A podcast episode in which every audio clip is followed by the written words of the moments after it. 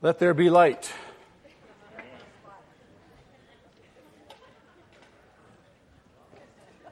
It was kind of slow, didn't it? Open your Bibles to Daniel chapter 9. We're going to begin our study of accent on the word begin. What I think is probably if not the greatest, one of the greatest prophecies in the Old Testament. And this is the prophecy of Daniel about the 77s or the 70 weeks. And it is really an all-encompassing prophecy. And we're just going to begin to scratch the surface this morning. You recall that Daniel, moved by what he read in Jeremiah about the exile of the Jews to Babylon and the extent of that exile, which would be 70 years, in his own mind, roughly calculating that he was among the very first to be taken to Babylon from Jerusalem when he was a young boy. Now he's in his 80s. So he's realizing that the 70-year captivity is just about up, and he wants assurance of the word through Jeremiah that God would, in fact, forgive his people and restore them. And so he prays this prayer, confessing his sins and the sins of the people, acknowledging that and imploring God to, in fact, fulfill his word, to forgive the Jews and to restore them and to restore, eventually, the temple and the city itself. And as he prays that prayer, when you look at the prayer, and especially the last verse, verse 19, you get the impression that he's completed this prayer and this plea for God to hear the prayer and for God to forgive his people without delay. So there's this great sense of urgency that Daniel experiences. And as he continues to pray, he is interrupted in his prayer. How rude, huh? But I just want you to read with me, beginning at verse 20. Just read the text, remind ourselves of the text, and then we'll begin to parse it. While I was speaking and praying, confessing my sin and the sin of my people Israel, and making my request to the Lord my God for his holy hill. Now, that's a reference to Jerusalem, the holy hill. He says, while I was still in prayer, Gabriel, the man I had seen in the earlier vision, and that would be in chapter 8, he came to me in swift flight about the time of the evening sacrifice. He instructed me and said to me, Daniel, I have now come to give you insight and understanding. As soon as you began to pray, an answer was given, which I have come to tell you, for you are highly esteemed. Therefore, consider the message and understand the vision. 77s are decreed for your people and your holy city to finish transgression, to put an end to sin, to atone for wickedness, to bring in everlasting righteousness, to seal up vision and prophecy, and to anoint the most holy. Know and understand this. From the issuing of the decree to restore and rebuild Jerusalem until the anointed one, the ruler, comes, there will be 77s and 62 sevens. It will be rebuilt with streets and a trench, but in times of trouble. After the 62 sevens, the anointed one will be cut off and will have nothing. The people of the ruler who will come will destroy the city and the sanctuary. The end will come like a flood. War will continue until the end, and desolations have been decreed. He will confirm a covenant with many for 1 7, but in the middle of that 7, he will put an end to sacrifice and offering. The one who causes desolation will place abominations on a wing of the temple until the end that is decreed is poured out on him. So Daniel prays this prayer. And as he's still in this, apparently in this prayerful mindset, this attitude of prayer, very, very possibly continuing to appeal to God to answer that prayer, he is suddenly interrupted by Gabriel. And Gabriel's described as a man. He's clearly an angel taking on the appearance of a man. And it's the same angel, the same being that he had seen in chapter 8, interpret the vision of chapter 8. Now again, remember that Daniel's prayer for forgiveness and restoration was motivated by reading Jeremiah, and Jeremiah's prophecy of the exile in Babylon that would last for 70 years. And you find that in Jeremiah chapter 25. Now Gabriel's answer to Daniel is more than just a simple answer to his prayer. Gabriel's answer is an interpretation. It's an interpretation of Jeremiah's prophecy of that 70-year exile in a way that extends the scope of the prophecy. And so Gabriel is going to give Daniel, in effect, more than he is asking for here. Gabriel indicates that the 70 years point to 70 sevens, or more literally, 70 weeks, which are regarded as 70 weeks of years. And therefore, they would be an amplification. 70 weeks of years would be an amplification, would be expanding the scope of the simple 70-year of Jeremiah. Are you tracking with me here? This is a very, very important key thing. You don't get that. All right, ask Susie. She'll explain it to you later.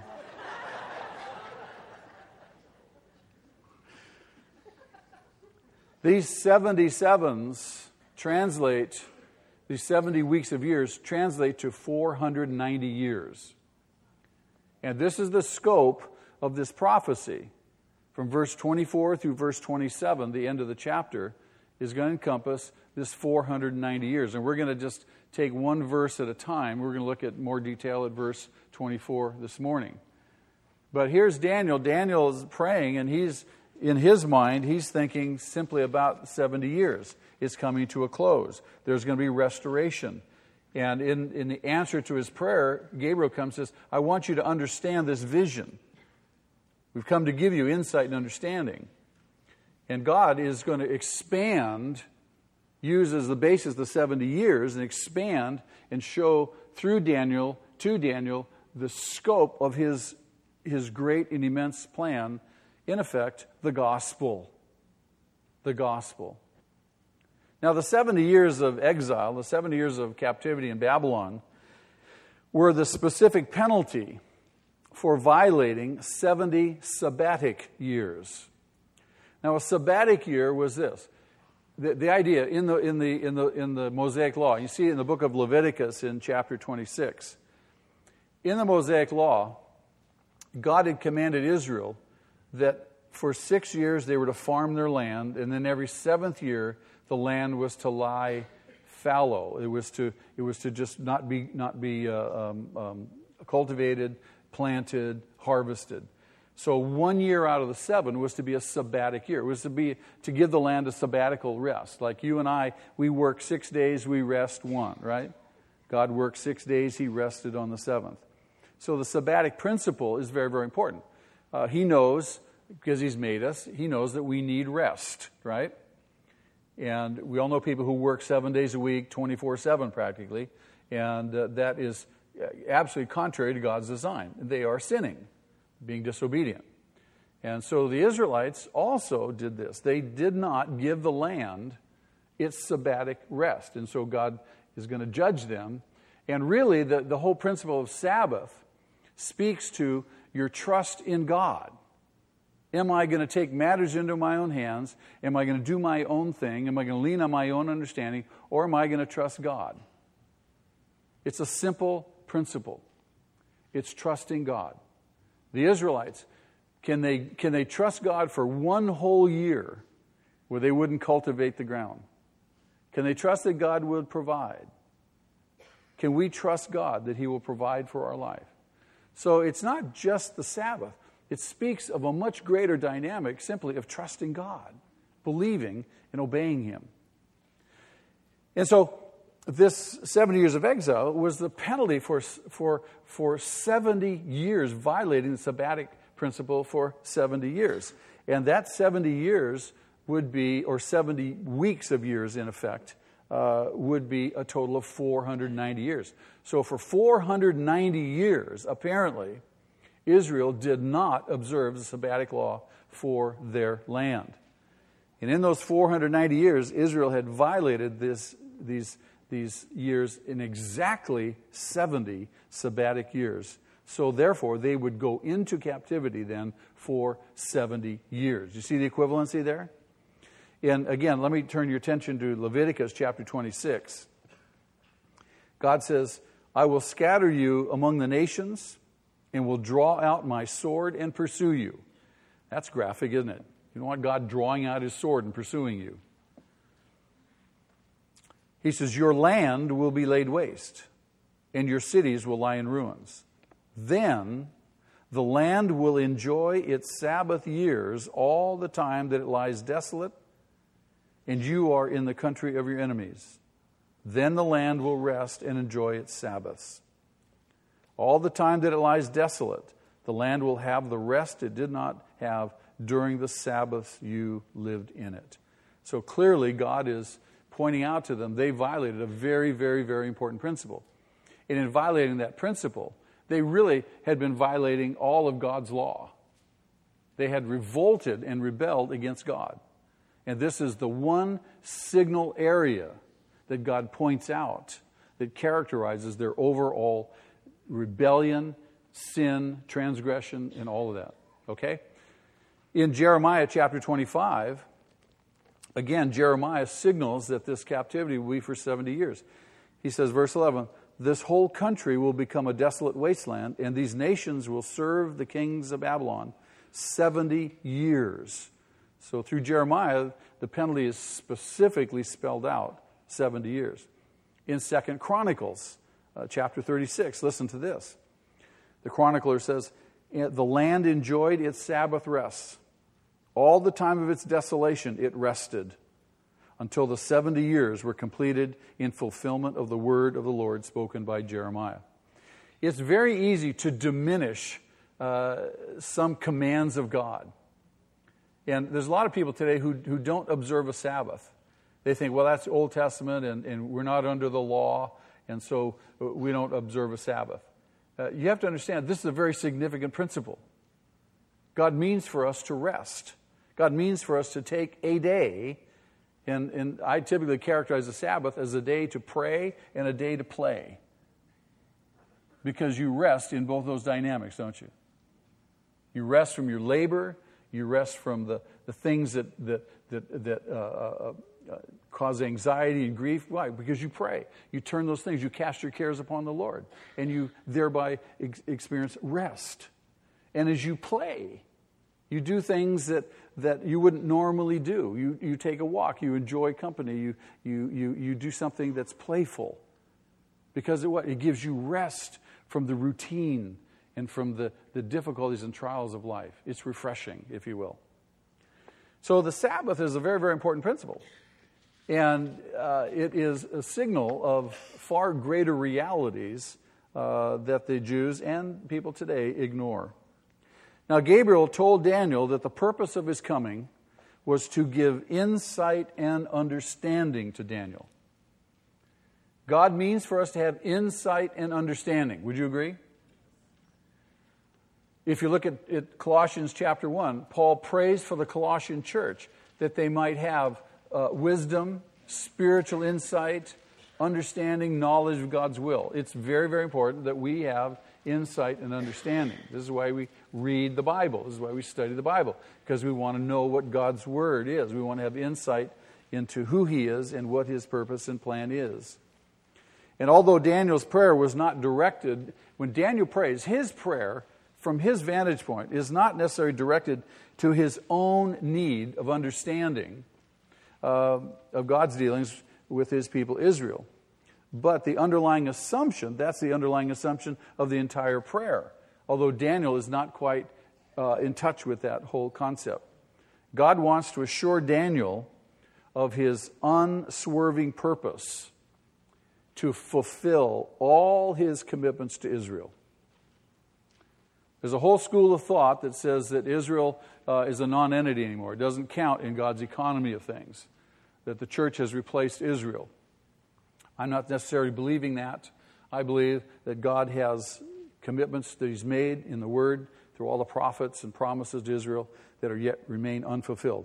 And I believe that in this text, God is assuring Daniel that He is purposing to fulfill all His commitments to Israel, including their ultimate restoration. Now, Gabriel had come to show Daniel what was necessary to understand the entire matter of Israel's program, and specifically to consider the vision of the 70 weeks. Gabriel says, in effect, to Daniel, the 70 years of Jeremiah that you're concerned with, that you're focused on, those 70 years meant to be interpreted as 70 sevens, or 70 weeks of years, or 490 years. Now, there are different schools of thought, and we're going to examine these schools of thought as we work our way through this passage in the next several weeks. Several schools of thought. The 490 years. When did they start and when did they end?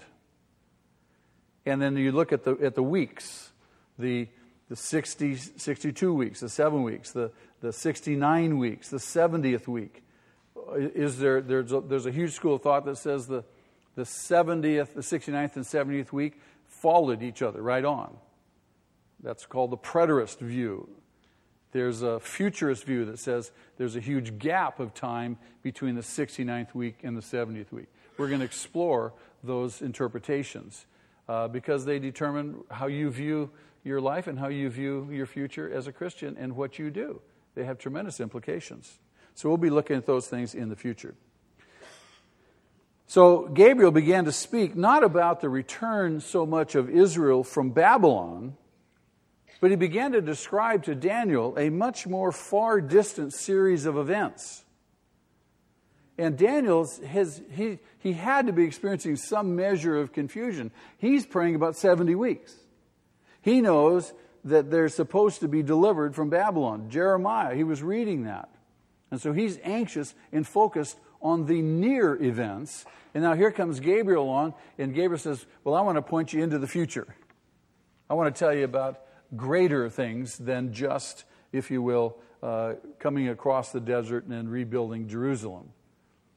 In fact, 3 times in these short words that Gabriel brought to Daniel, 3 times he speaks of the end in verse 24 and verse 26. In these last 4 verses of Daniel chapter 9, verses 24 through 27, we have, I believe, one of the most important prophecies in the Old Testament. It is one of the most encompassing prophecies that we have in the Old Testament. The prophecy as a whole is presented in verse 24. And we're going to look at that this morning. So the whole prophecy is encompassed in verse 24. The first 69 sevens is described in verse 25. The events between the 69th seventh and the 70th seventh are detailed in verse 26. And then the final period of the 70th seventh is described in verse 27. So we're going to take our time and go through those verses and look at each of these segments of time that Gabriel describes. So God has a prophetic timetable. He has a series of events that go well beyond Daniel's understanding and Daniel's time frame.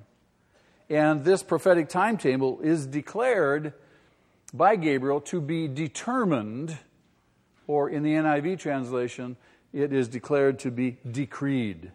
Verse 24. This is decreed. God has decreed these events. God has decreed these things that are going to happen.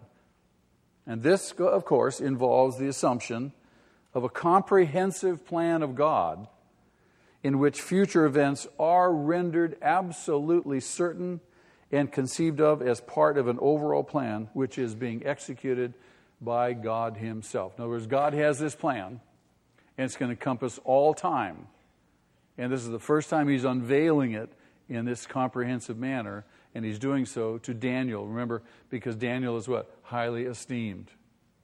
And Daniel is placed at a strategic point in history with respect to Israel. And Israel is always key to God in his events. And so it's logical that he would present this then to Daniel. Notice a very, very important aspect of the prophecy given at the beginning is that the period of time in question, these 70 weeks, relate to, and here's what Gabriel says to Daniel, this period of time relate to your people and your holy city. This is how Daniel claims the Jews to be his people. He claims the city to be his city. Not in a selfish way, but because he so identifies with the Jews. He so identifies with Jerusalem and all of this. And you read that, you read his personal identification in the prayer that he prays. See, even in ruins, when Jerusalem, even though Jerusalem lies in ruins at this point in history, that city was set apart in God's heart. Daniel acknowledges, if you just go back to verse 20 of chapter 9, and Daniel talks about your holy hill. Daniel says, I know that this is a special, special city to you. And Daniel shared that very love for Jerusalem, which was central in God's program for his kingdom, both in the past and in the future. And there's lots of confusion, I think, about what part does Jerusalem play, what part do the Jews play in God's overall economy of things. And we're going to try to address that and gain some measure of understanding. Now, the prophecies of Daniel chapter 2, chapter 7, and chapter 8, those prophecies have dealt primarily with the Gentiles. Now in Daniel chapter 9, God specifically begins to identify his program for Israel. Now this would be, I think, this is how Daniel would interpret it. Daniel is praying about the Jews. He's praying about Jerusalem. He's praying about God forgiving his people. So Daniel is being very specific. The angel comes and responds and gives him an answer to his prayer, albeit it's an expansive answer. It's still an answer that Daniel would certainly interpret as having to deal with the Jews and with Israel. Now I'm saying this because there are many, many people who will equate this passage in some fashion, some manner, with the church. There's a whole school of thought that says that the church has replaced Israel in God's economy of things. I'm not convinced that that's actually true. I think there's some room for some conversation in that area. So we're going to, again, talk about that a little bit.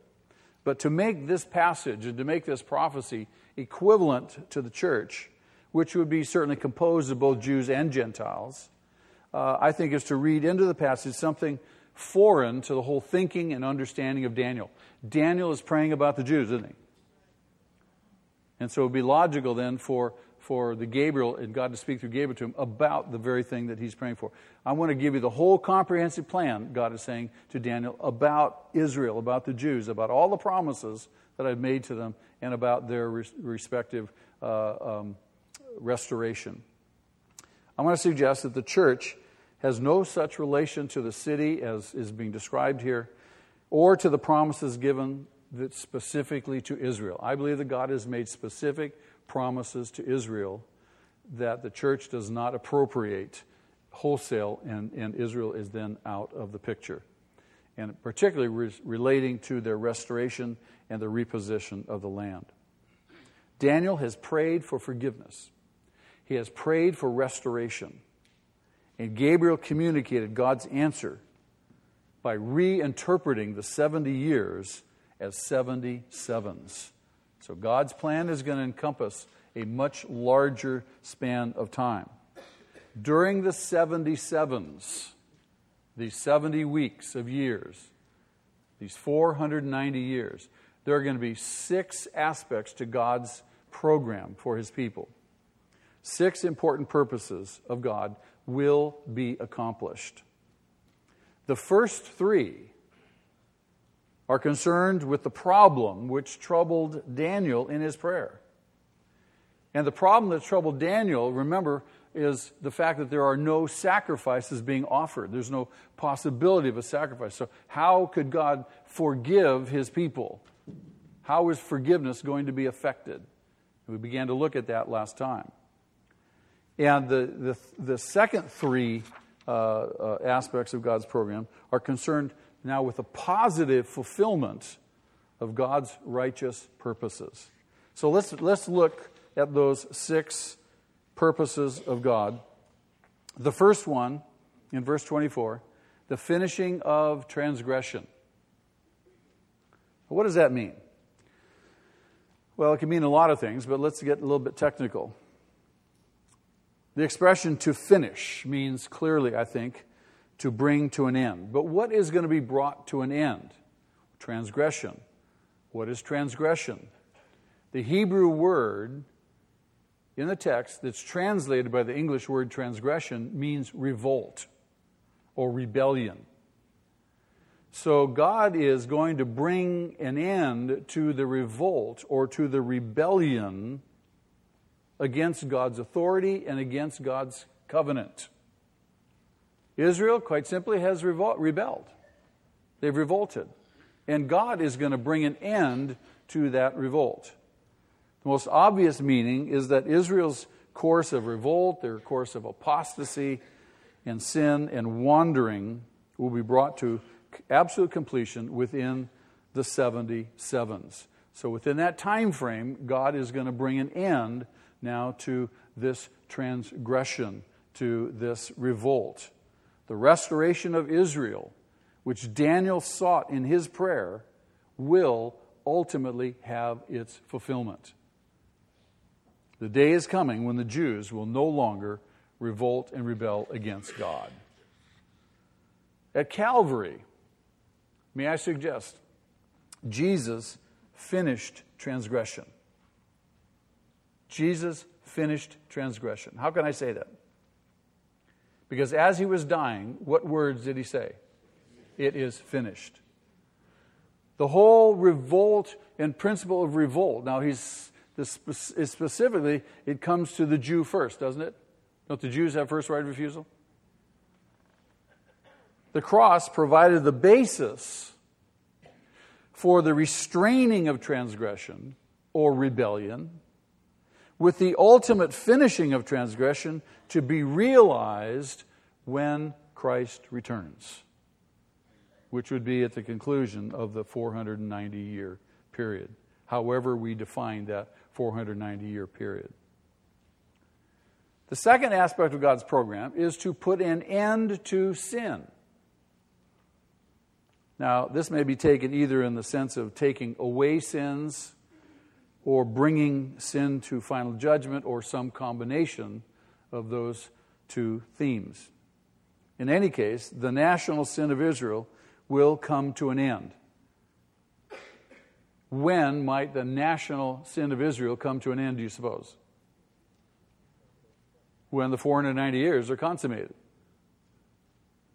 at the second coming of Jesus Christ. The language in the Hebrew refers to this idea of putting an end to sin. It refers to sin being missing the mark or the missing the true goal of life. The true goal of life is what? Live our life for God's glory, isn't it? And that's a constant theme of message of the Scriptures is trust in the Lord, honor Him, worship Him, serve Him, praise Him, acknowledge Him in all your ways. And so that's we're constantly, our hearts are constantly wandering, aren't they? And that's why you stay in the Scriptures. That's why you stay in church. That's why you stay in fellowship, so that we're continually reminded to stay in this process. And so we don't want to miss the mark. And the word literally implies not just the same. It's not the same as transgression in the first segment. It really describes an all-encompassing immorality that affected all of the nation. This second achievement, to put an end to sin, suggests also the bringing in of a new society in which righteousness will prevail, in complete contrast to the condition of Israel and what they were experiencing. and indeed to the present condition of mankind in general. And this would point to the kingly rule, I think it would point to the kingly rule of Jesus on earth rather than this simple present earthly order that we understand now. So in other words, a day is coming when sin will no longer exist. Doesn't it sound exciting? You can hardly wait. A day is coming when sin will no longer exist. No longer will Israel, or no longer will believers in general, miss the mark. No longer will we fall short of what we should be or what we should do. In Matthew chapter 1 is recorded in verse 21, this statement: Jesus will save his people from their sins. So all six aspects of God's program, I think we look back from our vantage point. Remember, Daniel didn't have the New Testament. He didn't know about Jesus. He knew some vague prophecies about a Messiah coming, but he didn't understand the whole complete dynamic and picture of God's program. And so we look back and we see clearly that all six aspects of this program are fulfilled by one single person. And that person is Buddha. Oh, I'm sorry. Who is that person? It's Jesus. See, there's no other name under heaven given to men by which they must be saved. It's Jesus who is going to finish, and indeed he had on the cross, finished transgression. It just remains in time and space and history for that to be completed. It's Jesus who does away with all sin. In Hebrews chapter 9, we read again about Jesus. He will take away our sins. In Hebrews chapter 9, the latter part of verse 26. But now he has appeared once for all at the end of the ages to do away with what? Sin by the sacrifice of himself. So clearly we see the fulfillment of this in the person of Jesus Christ. May I suggest to you the gospel. These prophetic words of the angel Gabriel, he's speaking the gospel, isn't he? We have the gospel enunciated. The third aspect of God's program is to atone or make reconciliation for wickedness. To make reconciliation for wickedness. Most of us know the term Yom Kippur, right? The Day of Atonement. That's the day when the Jews all come together and they ask for forgiveness for their sins for the year. Well, the Hebrew word kippur is translated, that's the Hebrew word for the English word atone. And when it's used in relation to sin, that word means to cover sin, to wipe out sin, to make sin as harmless, non-existent, inoperative, to annul it, to withdraw from God's sight, all of that. But it also has the flip side with the idea, this accompanying idea of reinstatement in his favor. So our sin has been covered, our sin has been wiped out by this atonement that is made. And the accompanying idea is that there is reinstatement in God's favor, freedom from sin, and restoring to holiness. That verb is regularly used in the Old Testament for the atonement made by blood sacrifices. And this announcement now has been made by Gabriel that God has found a way of forgiving sin without being untrue to his own righteousness. In other words, Daniel knows that there's no more sacrifices. But he uses the word kippur that Daniel would know, which referred directly to the sacrificial system. So Daniel's got to be going, how are we going to do this? God must have found a way. And God would not violate his own righteous standards and do some shortcut. Are you with me? So it's important that Daniel have this perspective. That's why I'm emphasizing this particular word.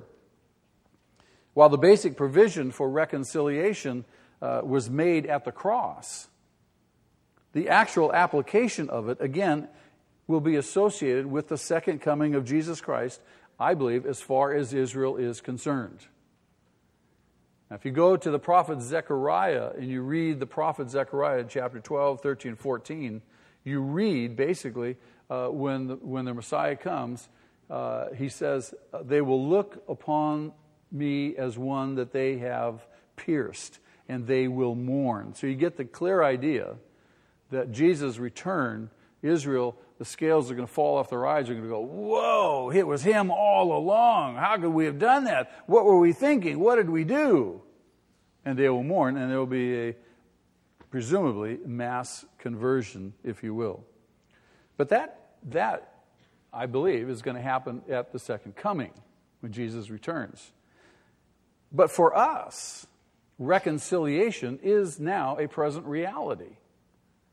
The scales have fallen off our eyes, haven't we? We do see clearly today, don't we? Why? Because of Calvary. It just all comes together. We see much more clearly now than we did before we were believers. Listen to what the Apostle Paul tells us. 2 Corinthians chapter 5, verse 19. God was reconciling the world.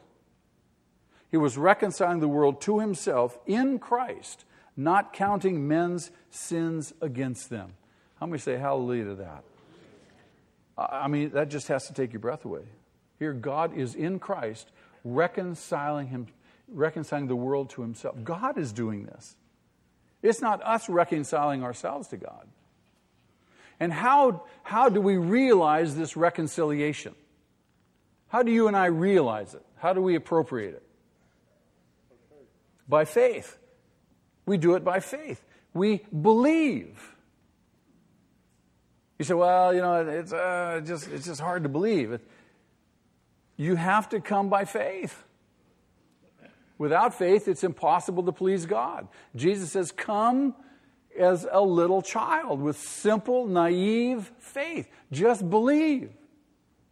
And guess what? The faith with which you believe, that faith is also a gift from God.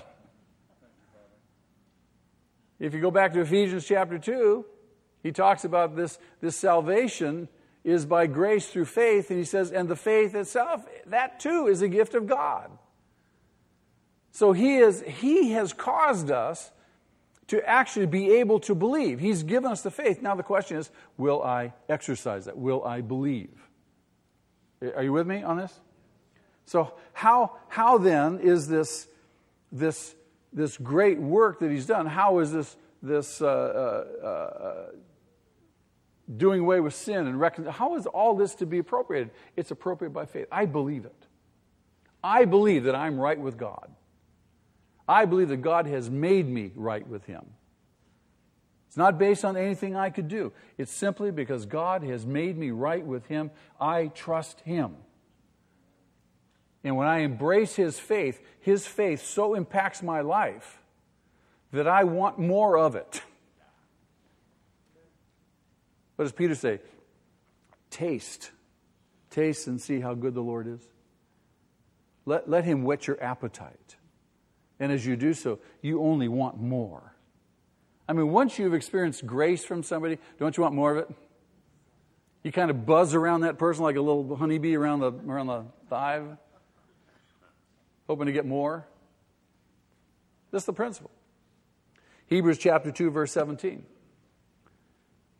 tells us that he, meaning Jesus, might make atonement for the sins of the people. It's Jesus that makes atonement. Now, I know that a lot of this is very, very familiar.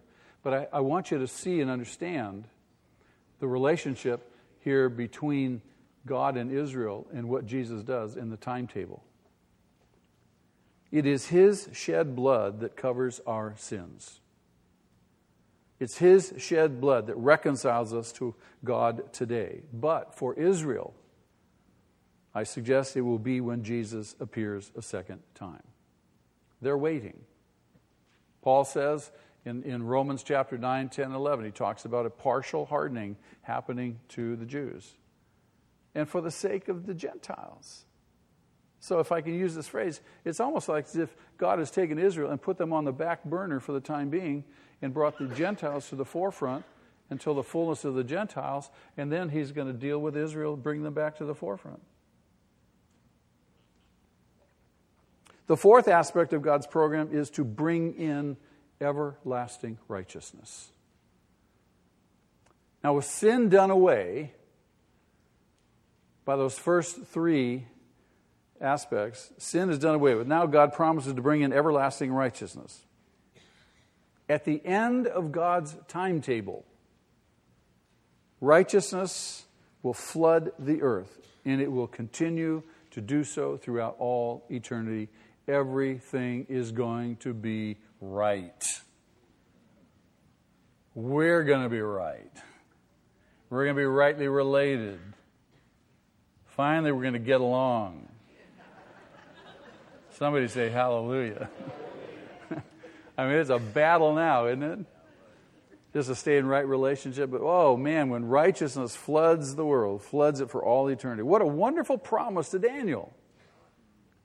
Because here's Daniel. He's concerned with all that's wrong. He's concerned with all the sin and the separation of the people from God and the destruction.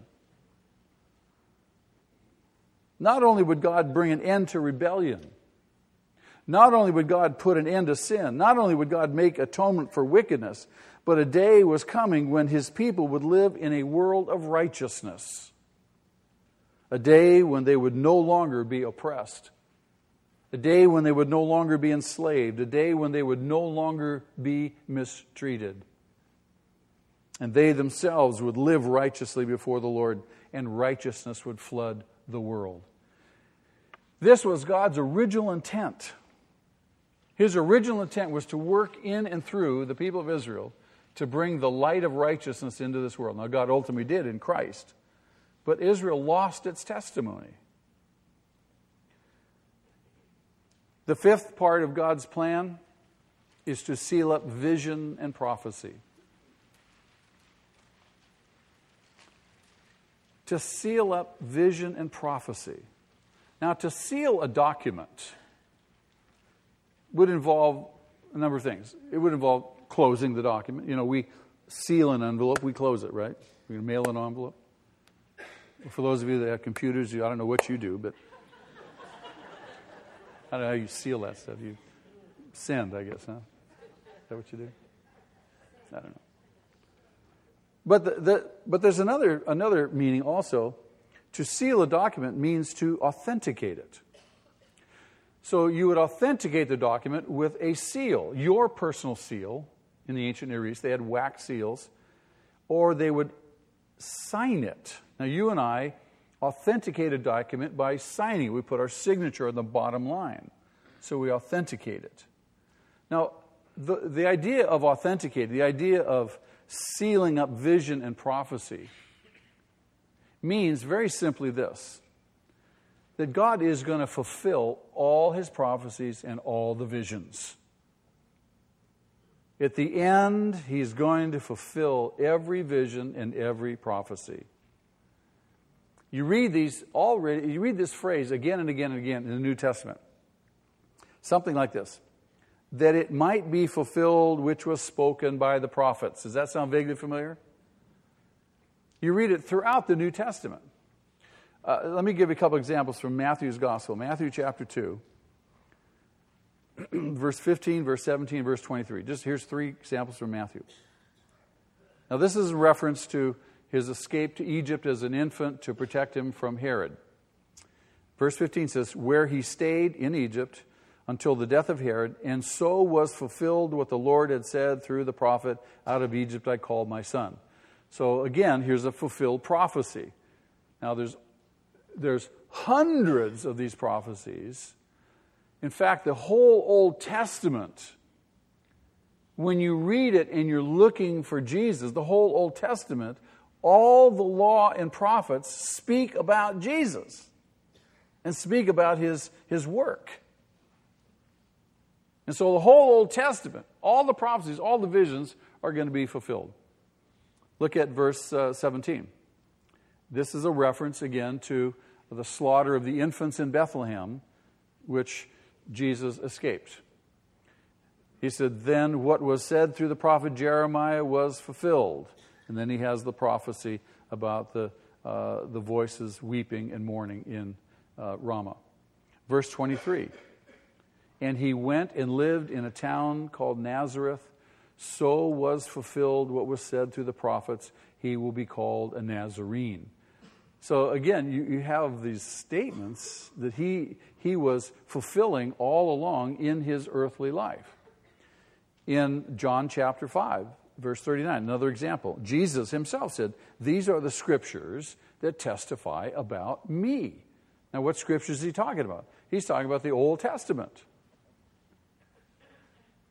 In Acts chapter 3, verse 18, here's Peter. Peter says, but this is how God fulfilled what he had foretold through all the prophets, saying that his Christ would suffer. The point being, all will be fulfilled. All will be fulfilled. In other words, all vision, all prophecy will finally be sealed. It will be authenticated. Daniel's prophecy here will be authenticated. It will be vindicated. All the things that Gabriel says to Daniel are going to be seen, and they're going to happen. God has decreed it. Am I making sense?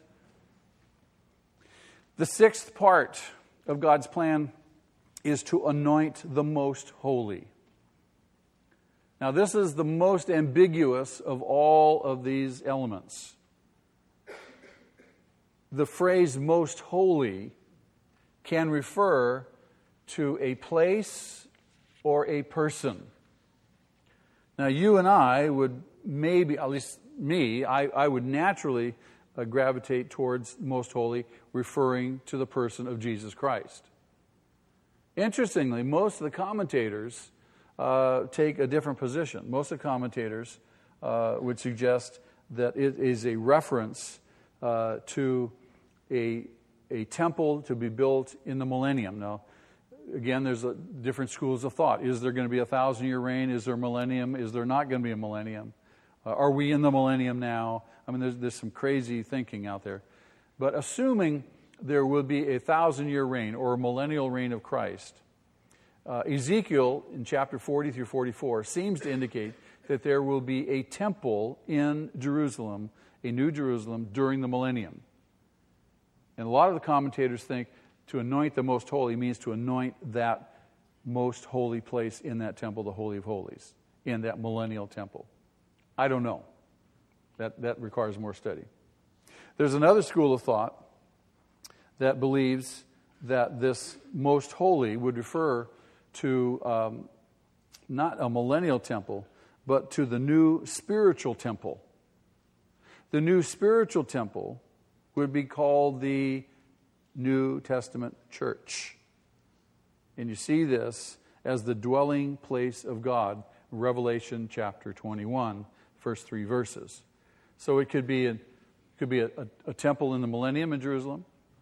It could be a reference to the church as the dwelling place of God with men. Or it could, in fact, refer to the anointing of Jesus himself. And the anointing of Jesus is seen in a number of ways. When the kings of Israel would be inaugurated, they would always be anointed by the priests. And the priests would come and they would pour oil over their heads, anointing them. Now, Jesus is called the King of Kings and the Lord of Lords. So as they were anointed to rule, Jesus would logically be anointed to rule. He'd be anointed by the Holy Spirit because the oil pictured the anointing of the Holy Spirit. He was ostensibly anointed by the Holy Spirit when he came up out of the water after his baptism, remember? When the dove descended upon him and the voice from heaven said, "This is my son," and so forth and so forth. So we see that. Jesus, in fact, did speak of the temple of his own body, did he not? And he pointed to his own body, and all the people were thinking he was talking about the temple. He says, "Destroy this temple and I'll raise it up in 3 days." So he's talking about his own body. So could he be referencing himself as the most holy? And then, of course, we see in Mark's gospel the woman who brings the expensive jar of perfume and anoints him with that perfume. And there's a big hubbub, you know. Oh, what a waste of money. We could have sold the perfume and fed the poor. Right. So the point I want to make is the anointing of the Most Holy. This is the most ambiguous of all of these six aspects, and we can't say conclusively which it is. I would prefer personally to interpret it as Jesus himself, but there are other opinions. So the bottom line is in revealing this six-fold plan for Israel, this is how Daniel is meant to take it. This is for Israel. And God, in revealing this six-fold plan, God answers, in effect, Daniel's fervent prayer. God, forgive your people. Restore your people. And God's saying, all right, I'm going to forgive them, and I'm really going to restore them. And this is how I'm going to do it. In these 70 sevens. And the Jews who truly trusted in the Lord would begin to be and understand the forgiveness of their sins through the atoning death of Jesus Christ. Indeed, the early church was composed primarily of Jews. And then when the Jews began to turn away wholesale from the gospel, then the gospel went to the Gentiles. And they would be reconciled to God. They would live in a perfect society of righteousness, peace, security, prosperity, and justice. And the very promise and presence of God would dwell with his people. Now, God told Daniel that he had a wonderful plan for Israel, the prophet's own dear people. This is what God is telling Daniel. God's plan for Israel would also include the Gentiles. God so loved the world that he gave his one and only Son, that whoever would believe in him would not perish, but have everlasting life. I would suggest that's inclusive of the Gentiles, wouldn't you?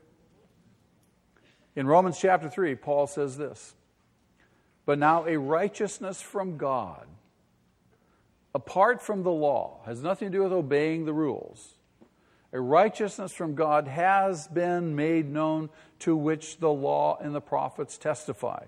Now, that phrase, law and prophets, is simply another reference to the whole Old Testament. So he's saying the whole Old Testament testifies to this righteousness that God is bringing, that God is providing, that God is giving. And he says, in this righteousness from God comes through faith in who? In Jesus Christ. Now, notice this, to all who believe. Not only to the Jews, but to the Gentiles. He says there's no difference, for all have sinned and fall short. Whether you're a Jew or Gentile, you've sinned, you've fallen short. But this passage includes also the Gentiles. There's no difference, for all have sinned and fall short of the glory of God, and are justified freely by his grace through the redemption that came by Christ Jesus. In Ephesians chapter 2, you see the same theme played out. Paul talks about those Gentiles who are at one time far away, and now they have been brought near, and they've been brought near through the sacrifice of Jesus Christ. In verses 24 through 27 of Daniel chapter 9, Gabriel is describing the enlargement of Jeremiah's prophecy. This didn't cancel out Jeremiah's prophecy of the 70-year exile and return of the Jews to Jerusalem, but Gabriel's word gave Daniel, I think, a needed reminder that God had even greater plans, much more expansive plans than simply bringing the Jews across the desert and rebuilding Jerusalem. Sometimes our prayers in our life get very myopic, don't they? We get very limited. It's just all about us. And God wants us to draw back and to get a larger picture. He wants us to have insight and understanding into his purpose, his plans, so that you and I could say, Lord, not my will, but yours be done. It's not just about me, God. I want your will. Reveal to me your will. Show me how I fit into your program. This is the purpose, so that we would see. Daniel is absorbed in his prayer for the Jews, and that's not a bad thing. But it just exhibits his own human limitations. That's what he sees. And God says, let me blow your mind. Let me give you the big picture, Daniel. And every so often God comes along and gives us the big picture, doesn't he? For our lives. We go, wow, it's not just about me. God, I want to serve you. I want to be part of what you're doing in this life and in this world. The language of verse 24 that we just looked at seems, I believe, to describe the ultimate consummation of Israel's history in an event of cosmic significance. And it will involve the coming of a Messiah and the destiny of all nations. So everything that's going to happen around Israel, the consummation of their history, will involve the coming Messiah, and it will involve the absolute destiny of all nations on the face of the earth. Somehow God has made Israel integral to his great purpose. You see that happening in Isaiah's prophecies, more particularly Isaiah chapter 9, Isaiah chapter 11. You see it in Jeremiah chapter 31. We read that passage before. You see it in the prophet Micah in chapter 4. I want to suggest to you that in this passage, we see revealed the life, death, burial, and resurrection of Jesus Christ. Do we not? We see the gospel in this passage. Our eyes look back and say, wow, okay, the finishing of transgression, the doing away with sin, wickedness, bringing in everlasting righteousness. How does all that happen? Where does all that happen? When? How? Through Jesus. You see the gospel. I want to suggest to you that this passage in Daniel is a Christ-saturated passage. It is a gospel-saturated passage. See, it's about the gospel. It's about the good news. This is what Gabriel is telling Daniel. I have good news, and the good news is just not for this present day. This good news is expansive for all eternity. Let it take your breath away as we continue to look through these 70 weeks and see more clearly part of what God is doing. We already understand the fulfillment, don't we? But it's just kind of fun to look at it, isn't it? Father, thank you. Thank you again that your plan, your purpose is sure and certain. And as we read these passages, we cannot not see that all these events refer to what happened during the life and death and burial and resurrection of Jesus. Lord, open our eyes to the good news, to the gospel, that we can indeed participate with you in what you're doing in this world. Lord, help us to see that it's not just about us, not just about our own wants and desires, but rather about your will being done. Father, we love you today, and we thank you, and we pray in Jesus' name. Amen, church? Amen. Amen. Take a moment and share one thing with your neighbor that meant something to you this morning, one thing that you got, and then pronounce a blessing on your neighbor if you would. And if it's appropriate, only if it's appropriate, give your neighbor a holy hug and very possibly a holy kiss. And let's stand together and sing his praises before we dismiss.